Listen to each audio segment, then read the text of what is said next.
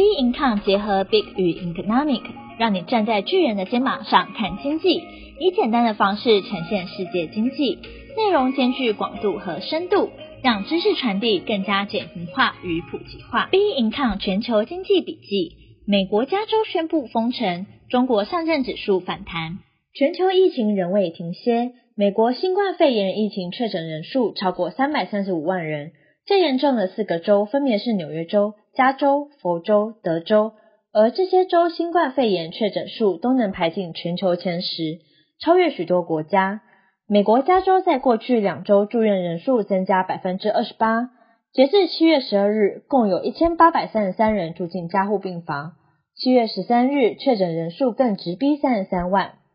加州州长纽森宣布新的防疫措施，关闭全州酒吧、餐厅、电影院与动物园的室内场所停止营业，在疫情最严重的三十个郡县，教堂、健身房与理发厅也要停业，包括洛杉矶、圣地亚哥等城市，约占加州 百分之八十 人口。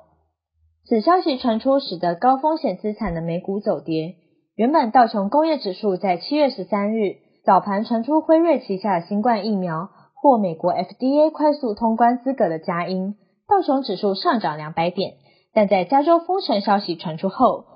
美股尾盘最后一小时卖压狂袭，使道琼工业指数收盘近乎持平，纳斯达克惨跌超过 百分之二， 市场密切关注美股财报季和即将公布的零售数据，借此评估经济前景。投资人普遍押注疫情最糟糕的时刻已经过去，避险需求下降，资金流向风险货币，美元因此走软，美元指数下跌 百分之零点一一。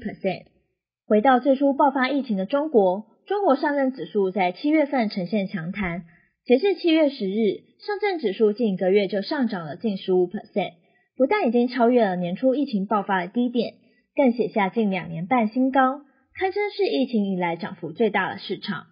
纵观二零一八年中美贸易战前到疫情后的陆股走势，二零一八年初全球经济蓬勃发展，但年底经济局势因中美贸易战对全球制造业产生了不利影响，依赖制造业的中国受到严重破坏，而当时美国经济因非制造业和医疗保健等行业占比高，因此不受中美贸易战的影响，经济保持稳定。到了二零一九年年底，中美贸易谈判达成协议，市场对全球经济复苏的期望提高，全球股票价格上涨，加上美国联准会停止升息并降息，美国股市飙升，道琼指数创下新高。没想到在二零二零年新冠疫情爆发，堪称是二次世界大战以来最严重的全球危机，使得全球股市暴跌，迄今为止一直强劲的美国经济也受到打击，各国央行和政府执行大规模的货币和财政政策，加上疫情感染人数受控，经济重新开放的预期，使得股价迅速反弹。在这种背景下，人们预期中国经济将复苏，同时也反映在上海股市上。而下周观察重点将持续关注美国联准会于下周公布的经济白皮书，美国公布上周初领失业金人数，以及中国第二季 G D P 公布。Be Income 本周全球经济笔记，我们下周见。